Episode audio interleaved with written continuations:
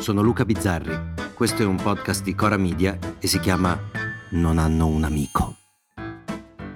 TikTok è un social diverso dagli altri. Si vedono soprattutto dei brevi filmati, ma ha un paio di problemi. Un secondo di egocentrismo. Il primo è che è una droga. Basta vedere l'effetto che ha sui nostri politici. Ci passano i giorni sopra e alcuni le notti. Ecco, uno mi scrive scemo, vai a letto. Ma vai a letto tu, scusa. Non riescono a farne a meno. Mio canale ufficiale di TikTok. A tutti i ragazzi che stanno guardando questo video voglio dire una cosa importante. Attenzione, attenzione all'inganno del centrodestra. Il secondo è che ha una parte che si chiama Per te, dove ti vengono presentati dei video che non sono dei tuoi amici, ma sono robe che secondo l'algoritmo potrebbero piacerti. Attenzione, l'algoritmo di TikTok sa esattamente le cose che potrebbero piacerti, lo sa meglio di te. Quindi succede che vai lì e parte, non so, video di cane che si inciampa, colpo di maestro di tennis, figa che balla, lezione di spagnolo, De puta madre. figa che parla, Fit check per l'ufficio nel mio nuovo ufficio. Salvini con gli occhiali, Questi occhiali non ti stanno bene, mi scrive Francesca. azione di Neymar.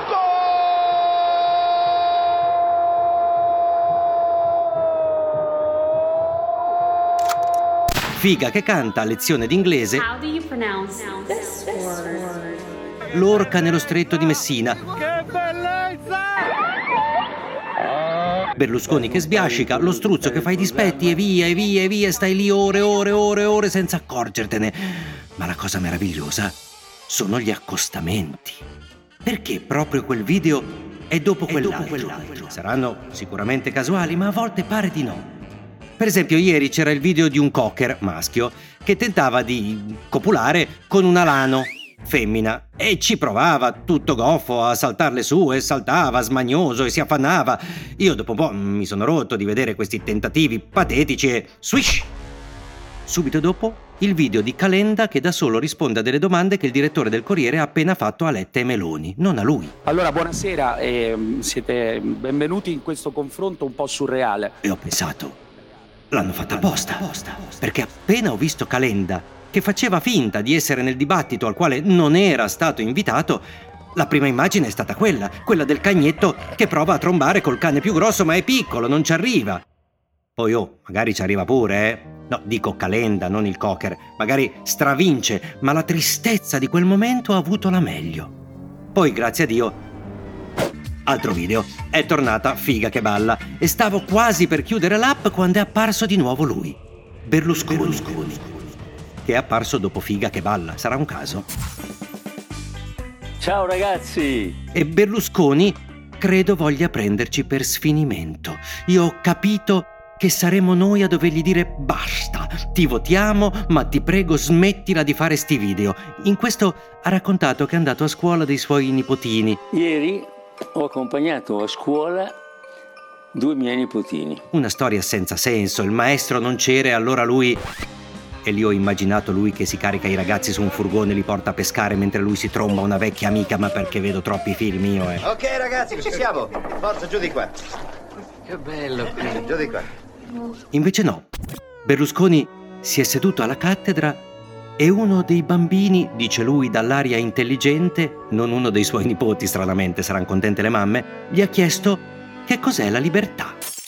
Un bambino di 8 anni si trova davanti un signore di 80 e non gli chiede una caramella, di giocare con lui, di portarlo al parco. Anzi, specifichiamo. Un bambino di 8 anni si trova davanti Berlusconi e non gli chiede come mai ha gli occhi tirati con delle mollette, perché ha la testa pitturata di arancione, no. Gli chiede che cos'è la libertà. E lui risponde. E ho cominciato a rispondergli. E parte con un pippone di due minuti e parla e parla.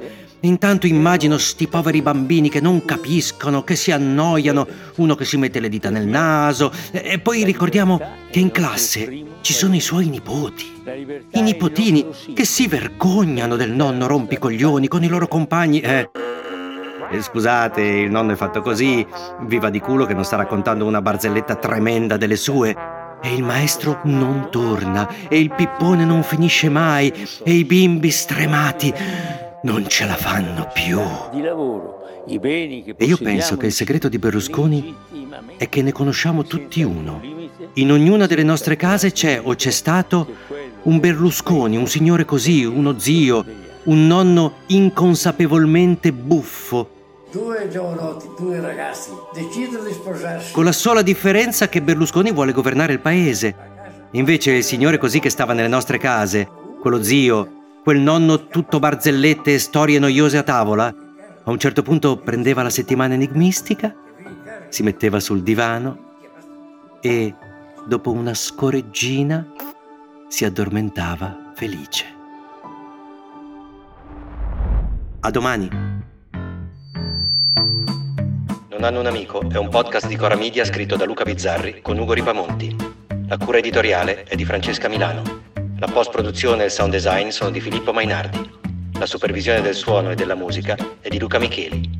Il producer è Alex Peverengo. Le fonti degli inserti audio sono indicate nella sinossi.